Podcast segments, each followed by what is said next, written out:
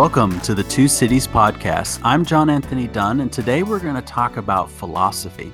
What's the value of it? What's the role of it? How should we think about it? Within higher education, the humanities are kind of in a precarious position at the moment, and perhaps philosophy most of all. And so, joining me today to talk about the role and value of philosophy, we have Two Cities team member Amber Bowen, who is a PhD candidate in philosophy at the University of Aberdeen. How's it going, Amber? Hey, John. Thanks for having me. And joining Amber and I, we have a special guest today. We have Dr. J. Aaron Simmons, who is professor of philosophy at Furman University, did his PhD at Vanderbilt, and he's an expert in philosophy of religion, and he's president of the Soren Kierkegaard Society. Welcome, Aaron. Thanks for having me. Really exciting to be with you. So, what is the value of philosophy? I mean, is it is there something more to it than just abstract, theoretical, kind of metaphysical musings? Does it have any real life, concrete value for us today? It's a really good question. Um, I think it's important to be clear about what we mean when we say it in that question. Does it have mm. the, the you know, practical value for us? Because philosophy as a professional discourse is as it should be something that professionals do with professionals in an academic setting mm. and i think that in the same way that you know when we say well what practical value does you know the discipline of sociology or neuroscience have for us today well what's going on in the universities is always going to be about three steps up from mm. where the practical value is going to be seen mm-hmm. and so i don't think philosophy as a profession is in any different situation than any of those other fields.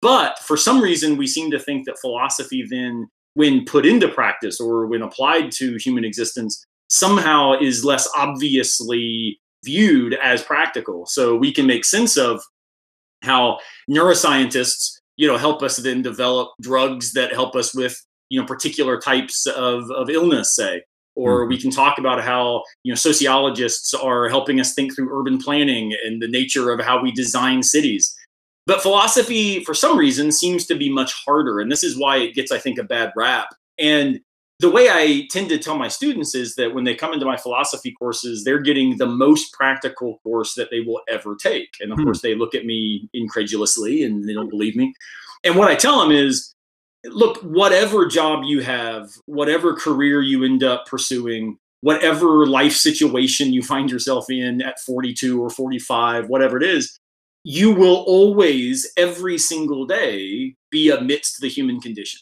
Mm-hmm. You will be in a space where you're having to deal with the fact that mortality continues to be real, joy and suffering are always in a complicated relationship to each other. Relationships are hard. Disappointment happens more frequently than we would like. And so philosophy is the very careful analysis um, that invites us to think really well about mm. what it means to be the kind of being we are.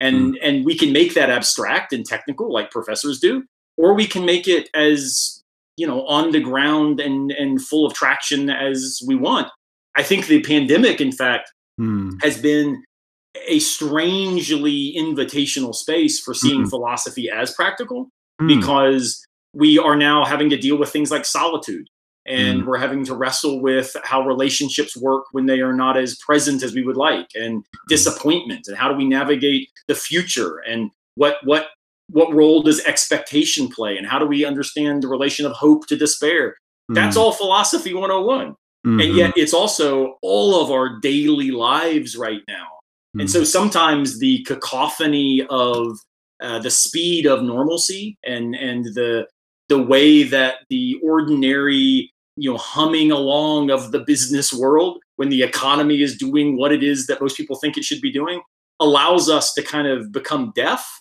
to those actual embodied phenomena that mm. confront all of us so yeah, philosophy mm. is the most practical thing we can do because whatever we face, wherever we are, we're going to have to figure out how to live on purpose and find ways to take deep breaths while doing it. I really like that vision of what philosophy is in terms of it being kind of eminently practical and the way you connected it back to the pandemic, I think, is uh, really interesting and highlights a lot of the very kind of real experiences that we're having and how there are philosophical voices and philosophical uh, issues that can be directly related to some of this. And in light of that issue with the pandemic, I'm I'm curious to also kind of bring into this conversation some recent trends, like with a particular prominent university which decided to actually gut its philosophy department. I'm yeah. curious I'm curious what we think that that sort of tells us about, you know, higher education's vision of the value of philosophy or maybe broader cultures because there's kind of a consumeristic nature to some educational interests right what does this sort of reflect what sort of reality do you think this reflects this decision to gut a philosophy department for example yeah, well, I mean, I think it's part of a broader cultural trend uh, mm. when you know states face budget cuts. The the first thing to go in public education are arts programs and, and humanities, you know, courses. We seem to have allowed the STEM, uh, not just the disciplines, but what I call the STEM logic, to become a foundational altar at which we uh, begin to pray uh, when it comes to education. And I, I think this is deeply problematic, uh, not because I have any animosity towards science or want to foster any kind of division between the sciences and the humanities. I, in fact, want to minimize that division. But the way we minimize it is by challenging this logic that says, here are the disciplines that are practical to the quote unquote real world. And then here are these other things like mm religious studies and philosophy and English literature and modern languages that somehow are disconnected from that so-called real world. I, I think this is actually an abdication of higher education at mm. its core. Mm. And this, I think, is bigger than any one university. I think this is actually a global cultural shift that we should all resist. And in fact, the sciences should be just as worried about this as the humanists. Hmm. So maybe the way to think about it is like this. For really the history of the university system up to about 40 50 years ago the role of the university was to be a culture creator. Hmm. it existed. The academy existed in order to invite the people in power to be anchored in a vision of human flourishing debates about conceptions of justice, understandings of how beauty is essential to uh, you know the human good. All of these ideas were what the university was about. And roughly 40, 50 years ago, you know, after World War II, what started happening was a shift in what we expected universities to do. So instead of looking at them as culture creators, we now looked at them as culture reflectors Hmm. And so instead of faculty being the voice of the university to whom we turned in times of crisis, we now have basically business managers and CEOs running universities and hmm. doing everything they can to try to minimize faculty voices because faculty seem not to get it where mm. the it is this real world you know adult mature stuff about the way revenue works and how mm. money is the only question that we've got to answer and without wanting to be naive about that right it's important we have mm-hmm. jobs because they're able to pay us and they're able to pay us because they're taking in revenue that that's just part of the capitalistic space in which we exist mm-hmm. for better or worse but until we start genuinely challenging the logic on the basis of which universities understand their task as not being about inviting people to live lives of significance where they discover meaning and they pursue beauty, truth, and goodness. But instead, we've become employee factories, right? Mm. And what it is that university administration, uh, university administrators tend to do is see not only the students as consumers and so therefore we mm-hmm. have to have this consumer model mm-hmm. of education mm-hmm. which is a disaster on its face mm-hmm. because who who are the least likely to know what their education should look like mm. those who haven't yet received it right right so it's nonsense to ask a 17 year old what it is that college should look like and then try to model what you're offering on that term what right. you've got to do is educate the culture mm-hmm. so that you're creating the desires in the right sorts of ways mm-hmm. of those 17 year olds who now are seeking you out because you've helped shape what it is that they actually want Right. But on the other side, well, who is it that we turn to as consultants to help us think about how to become consumer centric in this way? We turn to the business world, we turn to corporations. And so we're basically getting a corporate logic anchored in a conception of real world STEM practicality, trying to model all of this for 17 year olds who, in fact, don't know yet reasonably what they should want from college. Mm. So it's not a surprise, given that structure, that we have failed to continue to lead in creating the real world. And now we're basically just taking a back seat and producing students who can navigate the real world without ever being a disruptive challenge to it. Mm. And I think that is genuinely a failure of higher education. Yeah, Aaron, one of the things that I love about your work is I think it really disrupts a, a, binary that we see a lot within even the field of philosophy and how philosophy, different ways that it maybe legitimizes itself, even in higher education. So for example, you you can pitch philosophy and you can practice philosophy as this thing that's going to give you analytical skills that are going to help you then get a job, right? So it's a mm-hmm. way of saying, "Hey, no, I can be that practical thing too," right? Or you can pitch philosophy as, "Hey, you know, people have existential angst and philosophy is almost this therapeutic enterprise that helps them think through things." so that maybe they'll you know be in the therapist's office a little bit less and can be more productive in their lives yeah. right so it, and i've seen philosophy programs and departments reflect those two different approaches kind of as a way of surviving in the environment that you know we find ourselves right now you, however, have been doing something in these uh, YouTube channels and Facebook videos that you've done since start the COVID crisis started, called "Philosophy from Where We Find Ourselves." Yeah. Which is very interesting to me because it kind of brings together the on one side the therapeutic existential questions and then on the other side maybe even those deeper meaning questions about like the structures of reality and you know how do we know the world and things like that and and they you bring them together. I wonder if you can explain just methodologically like what are you doing there and and uh, what what are you saying by by your practice and how you're doing philosophy? Yeah no it's a it's a good question and i think the options that you're mapping out are largely correct. Um, i i think but it's interesting the way the way that we then approach both of these strategies, right? They are both instrumental. One is, hey, here's how you're able to move forward and get into law school. Here's how you're able to have, and we can go into the discourse that we've all been trained to do, right? Philosophy is an excellent degree for anybody, regardless of their job prospects, because it gives us transferable skills that are wonderful and adaptable to a highly complex global marketplace. And the jobs of tomorrow are not even, in fact, yet are on, on the table. So philosophy, we, we can give the spiel and parents get all excited and they listen to us.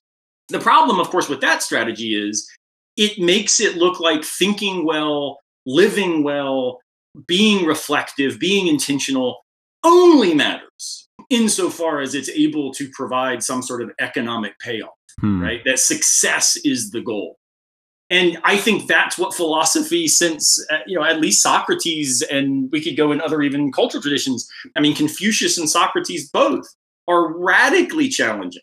The idea that success relative to external uh, power and wealth is the goal of a meaningful existence.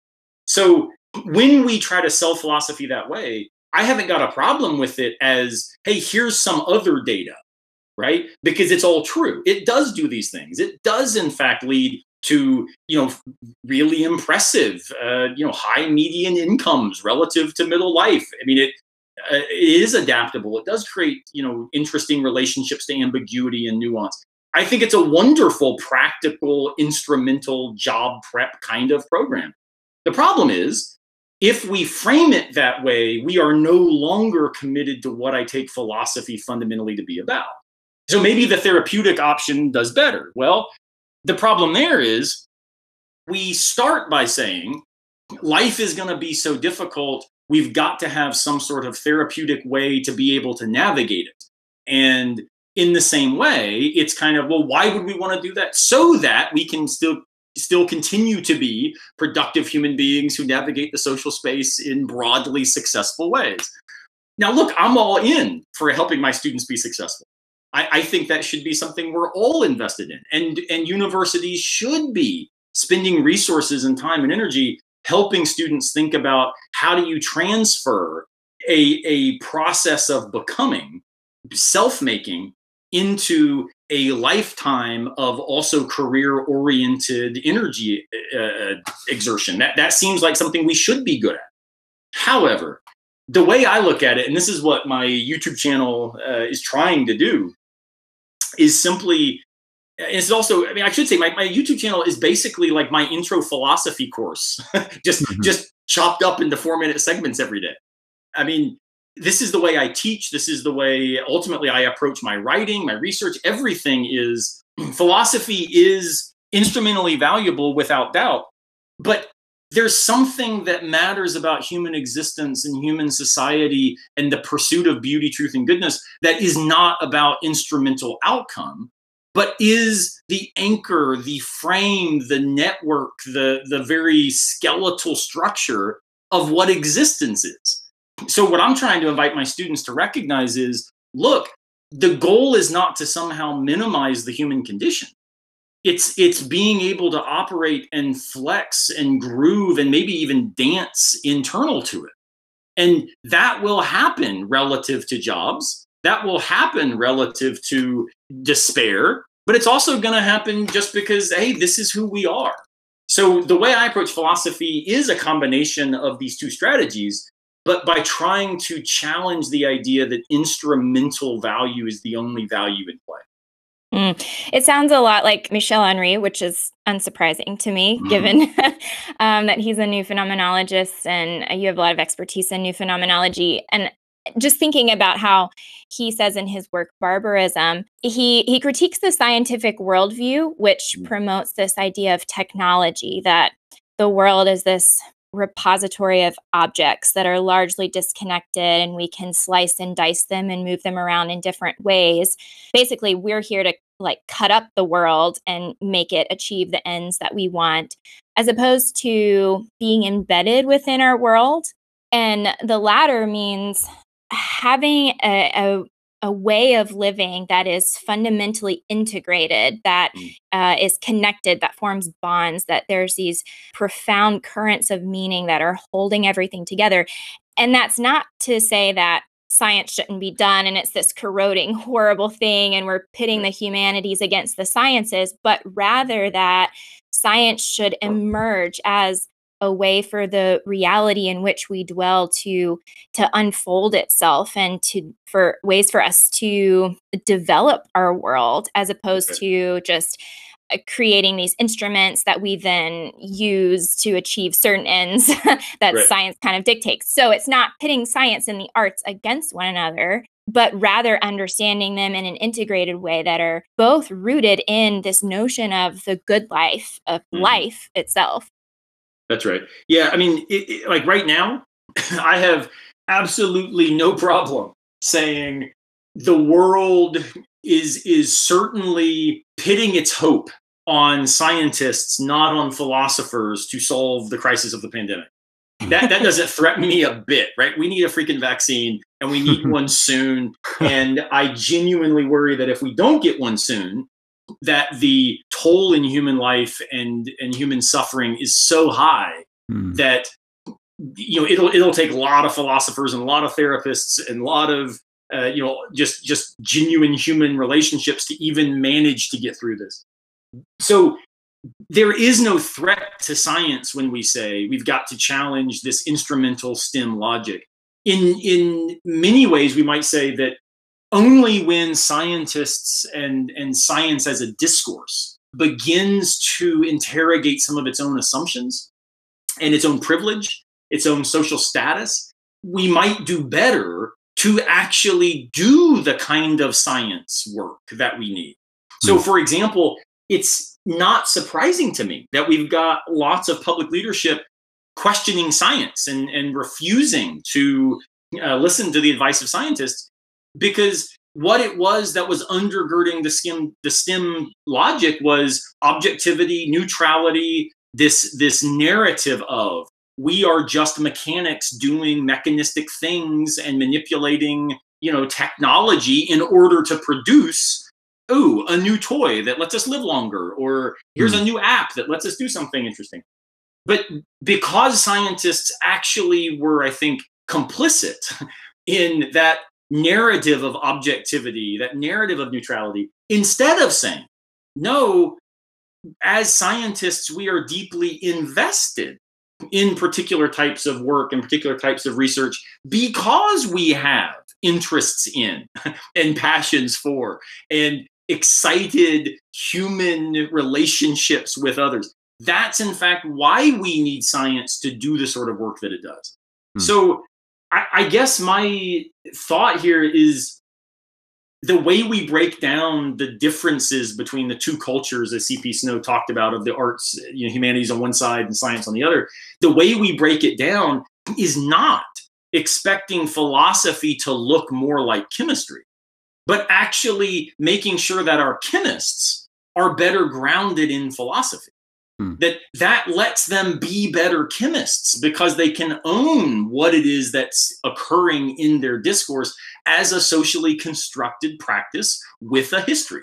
Hmm. And when we start owning this and educating the public about this, then it's easier for us to stand up to those who would look ignorant of science or simply think that their whim or that their intuition is somehow better than the data driven results that we have from you know double blind peer reviewed studies like people need to understand why science works the way it does hmm. and when we understand it it lets us better get why philosophy and history and religious studies work the way they do hmm. so th- that i think is a real failure of us as a society but I think, again, it's grounded in a logic shift where the universities were about creating opportunities for human flourishing in the world. And now they seem to be more about uh, creating job prospects for people to flourish, where flourishing only means continuing to have a job. And I, I just think that this is such um, what? It's just narrow. It, it's self-protective. It's reinforcing power structures rather than challenging them. You know hmm. the big thing um, that i think right now without being able to work this out the big thing that really frustrates me right now is this dichotomy that we're working with where the economy or human life. Well the reason we have that dichotomy is because we've allowed a particular conception of capitalism hmm. to be taken as naturalistic like we, we act as if it's some essence for human social life. Mm. Well, that's just false. We could do this differently. We could have a structure where we don't reward people for contributing to the GDP by giving them retirement benefits and healthcare. But in fact, we simply say, hey, you contribute to social functioning because that's what we expect of you as a member of the community where you find yourself where we hmm. have social pressure to be productive, not so you can pay your rent, but so that we can actually recognize the value in creation and innovation. So mm. I, I, just fundamentally reject the dichotomy mm. that says capitalism is obvious and necessary. No, it's a it's a contingent result of decisions that have been made by a very particular historical set of the empowered. You know, that dichotomy you mentioned, I, I think it's absolutely right because, it, and it has implications. Like, for example, I think it it tears us apart as human beings.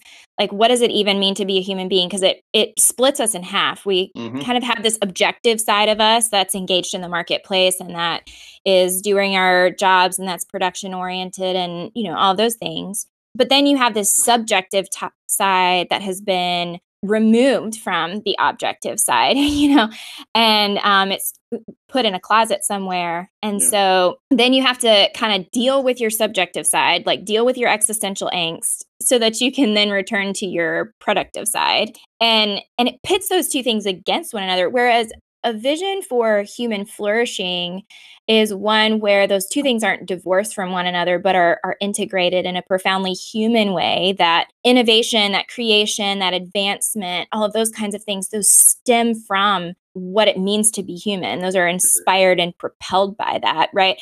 It's not like you need to remove the humanness in order to achieve progress. It, it should be the other way. And I think this is, is such a smart point because one of the problems we now find ourselves in, at least in a very particular American context, is we also have, I think, conceptions of Christianity that are very socially empowered. And what they have done is basically narrated, and this is much older than just the last 40, 50 years, but they've narrated salvation as a kind of salvation from the human condition. so we're, hmm. we're, we're supposed to somehow turn to the divine in order to be less human. Mm. And I, I, just think that, man, even as a Christian, I identify as a Pentecostal Christian, and I think this is just such a devastatingly bad conception of even the Christian narrative, mm. which is a narrative of the of of the God of the universe, in fact, becoming humbled and serving as mm. human, right? Taking mm. on hmm. flesh. So I don't mean that to be super confessional. I mean it philosophically, right? That mm. whether or not you think that's true, we've got a profound need to challenge the frameworks by which our social powers function. Mm-hmm. And I don't think we can do this simply as philosophers by saying, hey, let's think about what is the human. That's one of those questions. And, you know, Amber, you and I both know this that you know, it, it's the kind of question you you don't want to ask on a first date, right? Like, you know, hey, where, where did you grow up? What's your conception of the human? Definitely made that mistake before. not, not a good move. And and so why is it that it's so bad? Because it's one of those questions where we're like, oh, well, now we've checked out from the practical real world. Mm. And it's like, no, mm. well, who is it you thought was engaging in that real world? Right? Yeah, I mean, right. It, it's humans. So the problem is, it's not that we don't have these conversations. That's a problem of its own. The problem is we're not even able to recognize that we're operating with tacit answers to those questions that are going unacknowledged and unchallenged. Hmm. And so that's where I think our religious spaces, our social spaces, these have to be uh, moments where we are critical precisely we care about them not yeah. because we're antagonistic against them right so I, I absolutely think the way you described that is exactly right well, and it's kind of like what Kierkegaard talks about, or Climacus talks about, how y- you do all of these theoretical abstractions, but you forget that it is an existing person who is doing those theoretical abstractions. Mm. So there's an mm-hmm. irony there.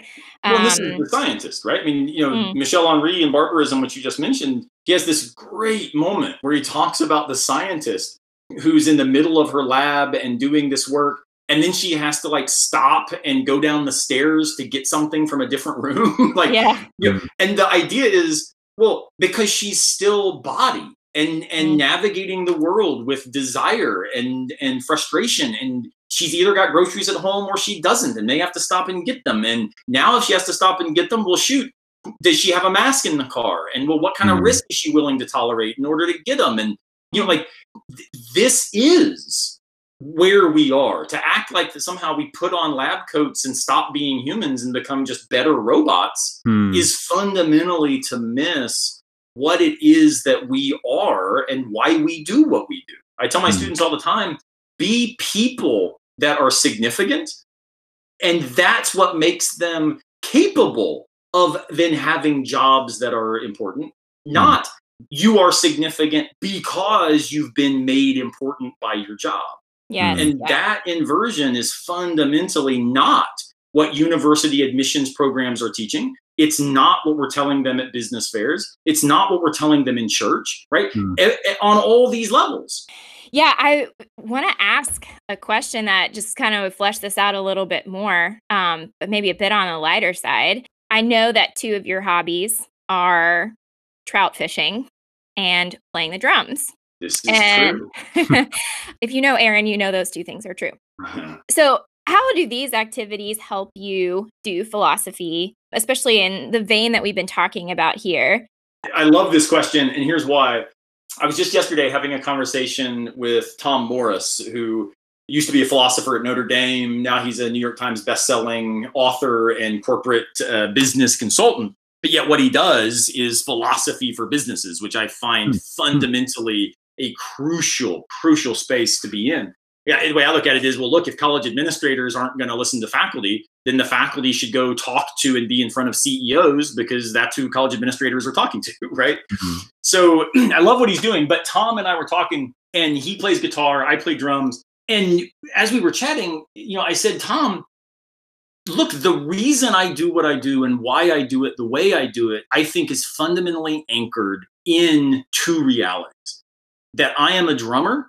And in particular, that my drumming was honed as a skill and an art, a craft in Pentecostal worship services, right? Which Mm. is important.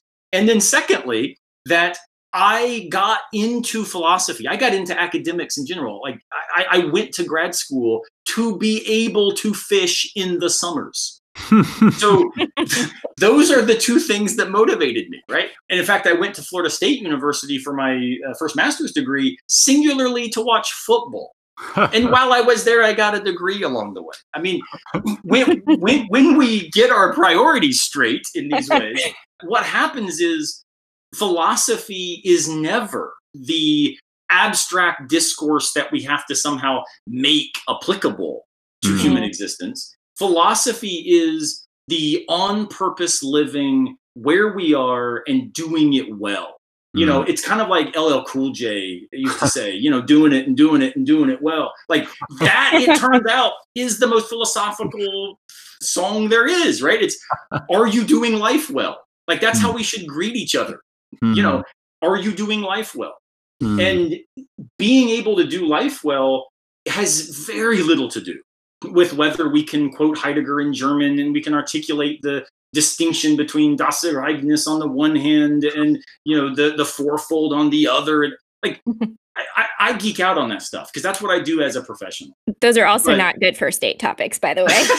it, it turns out, yes, very, very bad. Descartes the worst though, because as soon as you sit down and start saying, "Look, I'm not even sure you're real," yeah, there, there is there's no good uh, next step. There's no second date, right? Uh, Um, but the reason that trout fishing and philosophy and drumming and philosophy matter to me is because they are fundamentally activities where meaning is made in the context of embodied action.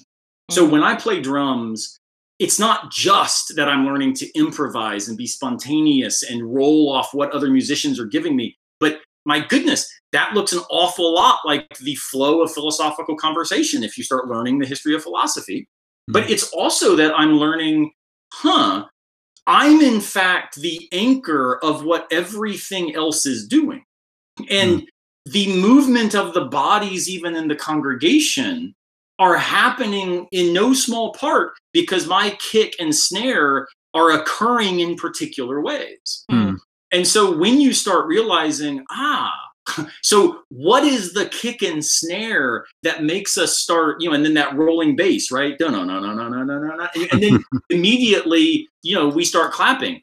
And so what is that more broadly related to human existence as such? What is Mm. it that creates for us the the the backbeat Mhm. of existence. And I think that philosophy is simply the patient interrogation of that question, Hmm. right?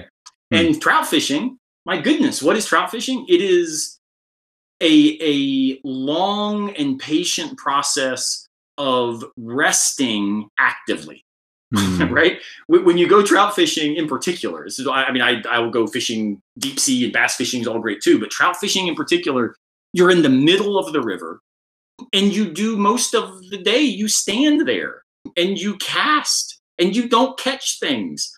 But while standing there, you're also actively interpreting a text.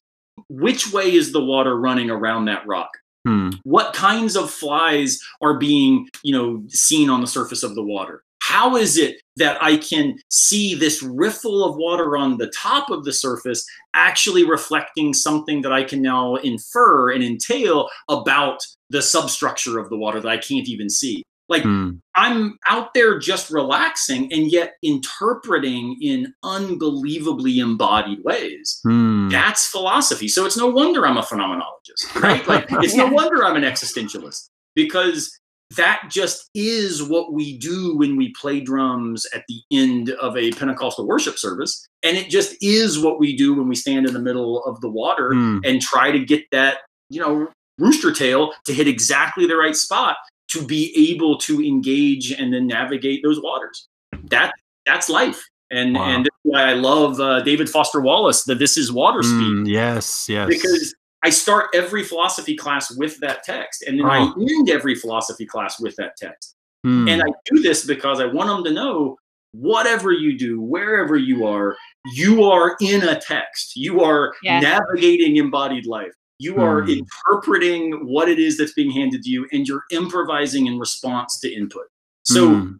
let's freaking be good. I mean, if you hate the song you're playing, don't play that gig anymore. Shift it up. I mean, if you find mm. yourself in a Southern gospel band and you really want to be over here playing death metal, like you have to actively walk out of that club and go somewhere else. Mm. So that's that creation and innovation that I, for some reason, think we have abdicated to a corporate model rather than actually dictating no this is an existential model and then corporate life is one mode in which you can live it out right? yeah. and i think that's entirely fine Mm. Yeah, that's right. And I, I, think it's it's a way of training you hermeneutically, like you were saying, that you then apply in other ways, but it, it shapes you to be a person who is responsive to the world, right? Mm-hmm. Not just simply projecting onto the world or slicing it in ways that are fitting for the project that you have in mind, but there, there are ways that you are attending to the world, that you're alert to the world, and that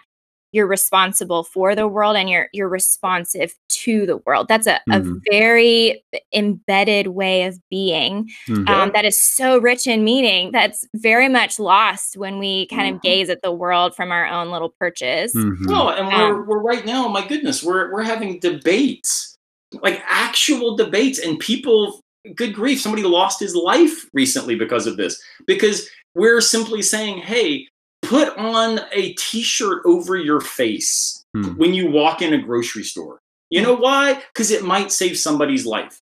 And yet we've got, in my opinion, egoistic libertarians running around saying we're violating their liberty by mm. simply expecting that they not be so self-protective that they have an absolute active disregard for the mm-hmm. flourishing of another. Come mm-hmm. on. Like mm-hmm. that should be a non-starter socially.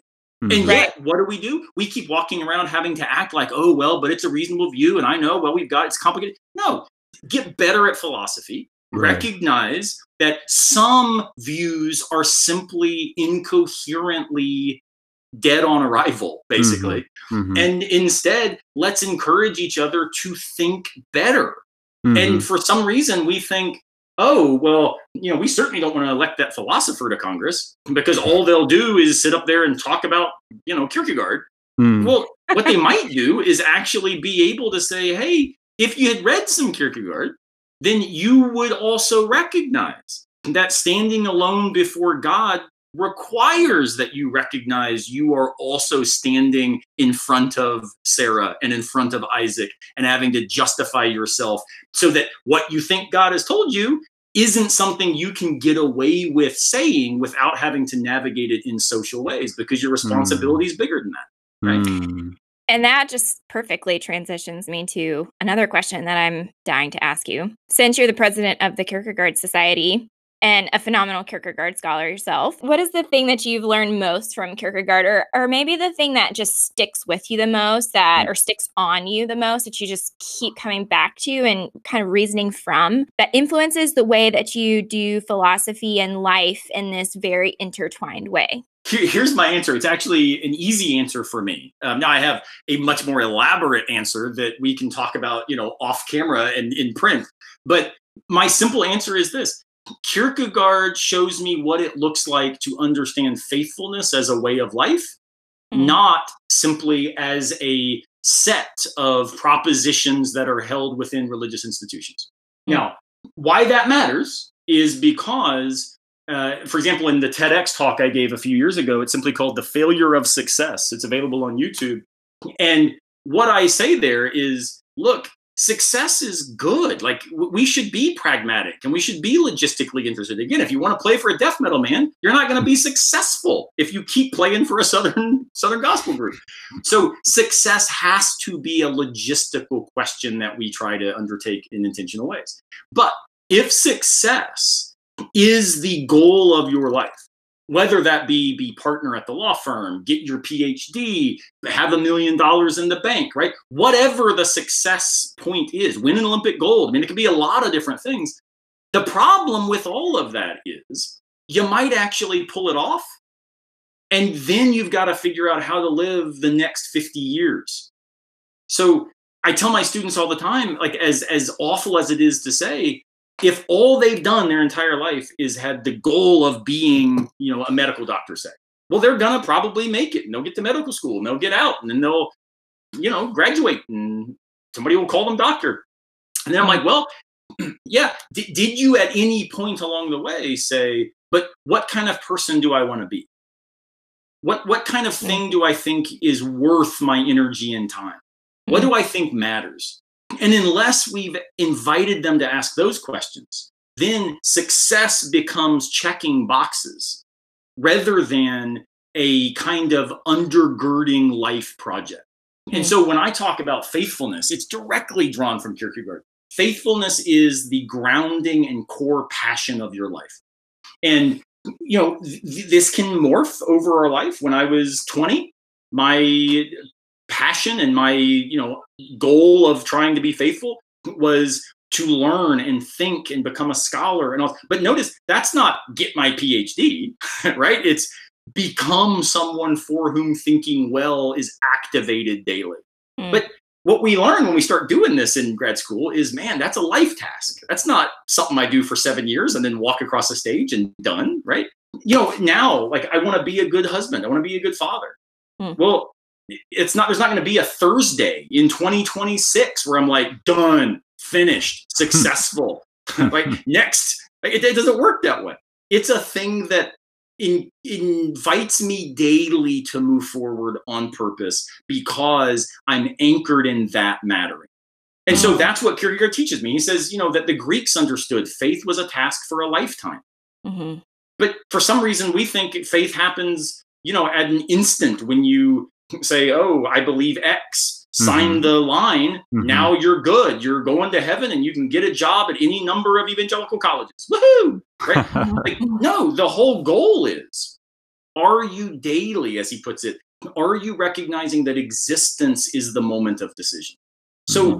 every minute, every instant, every day, are you saying, here's what matters, and here's the way the faithfulness of my life is going to play out? Mm. And if we do that, I, I think then we're more likely to be successful, but not be defined by our success or our failure.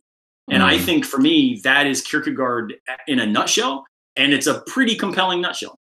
Yeah, Gordon Marino, the curator, the director of the library, the Hong Kierkegaard Library, says frequently, you know, I tell students, particularly incoming freshmen, not when I ask them about their goals, I don't just say, what do you want to know in four years or what do you want to have achieved in four years or what are your plans for after the four years? But think about who is the kind of person that you want to be mm-hmm. exactly um, right. who do and, you want to be?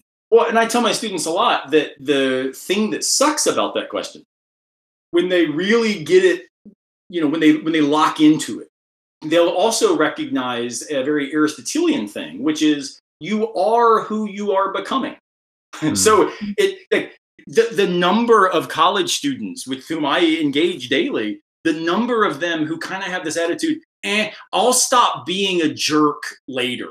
Hmm. Or I, I, won't drink so much when I get out of college because, come on, you know, then I'll be an adult. I'll have to figure it out. Like, no, if you're the guy who thinks that it's okay to do that now, you're just creating the habits that will then make you the 40 year old still right. wearing the college jersey, still getting drunk more than you need to be, and still probably being defined by the misogyny, patriarchy, and general uh, racial bias that right now you're refusing to attend to, right? Mm. Like you, you are who you're becoming. Mm. Augustine was right. Our desire defines our identity. So mm. when we get that, uh, I think that Gordon's exactly right.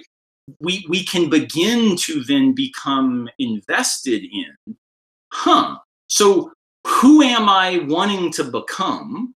What then would that look like for a 20 year old? Who wants to be that 50 year old mm-hmm. right that's a way more interesting question than mm-hmm. oh what classes do i need to take in order to be a lawyer when i'm 35 like mm-hmm. well that's a good question too don't get me wrong but mm-hmm. that's not the essential question mm-hmm. and so something i often uh, we, we, we mentioned you know uh, gospel music and pentecostal stuff and LL Cool J I actually think here what's really helpful is DMX, uh, which hmm. he's, he's probably unhelpful in lots of cases, but in this case, he's got this amazing song called Who We Be.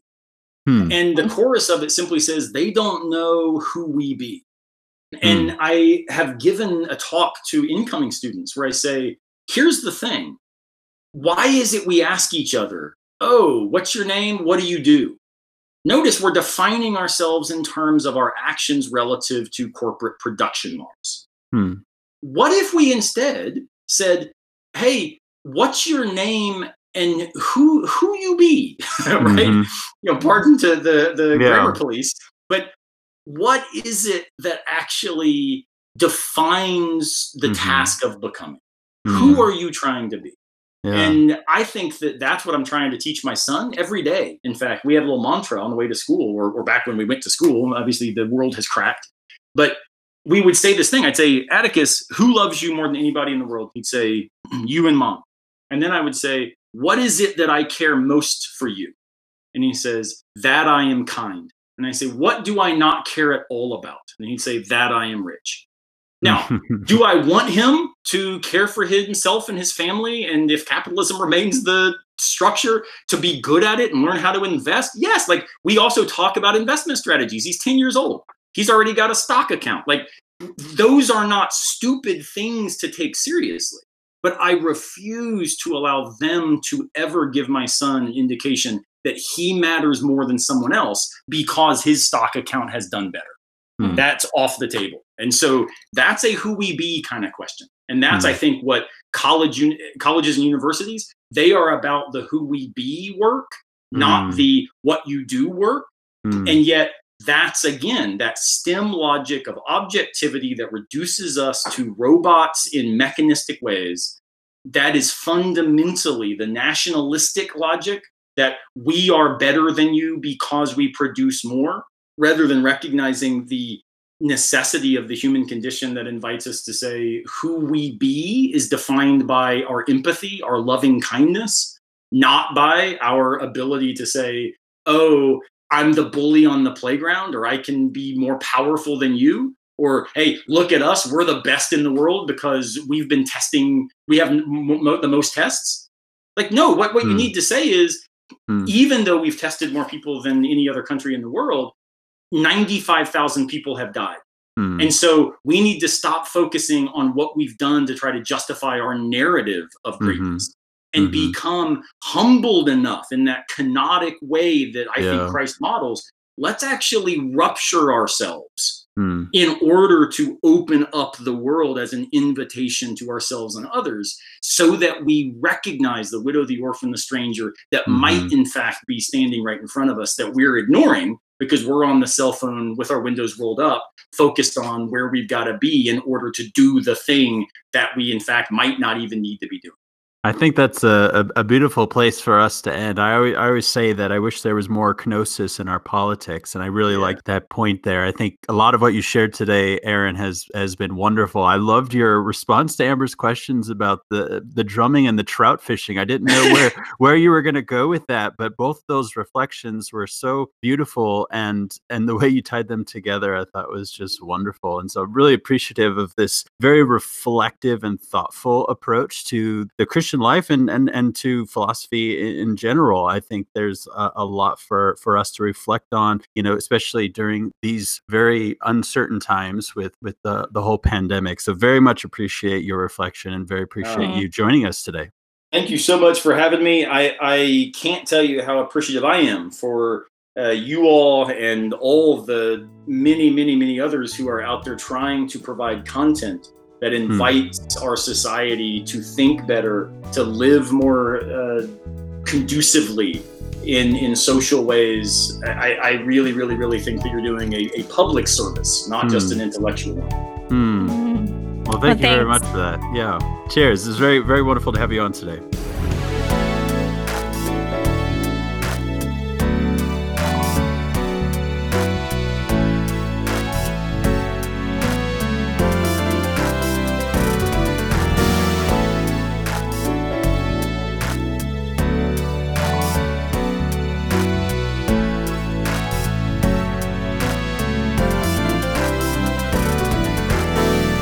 You'd like more engagement of theology, culture, and discipleship from the two cities, you can find us on Facebook, Instagram, or visit us at our website at thetwocities.com. If you like the content that we put out here on the Two Cities podcast, please rate and review us on Apple Podcasts, Spotify, or wherever else you get your podcasts.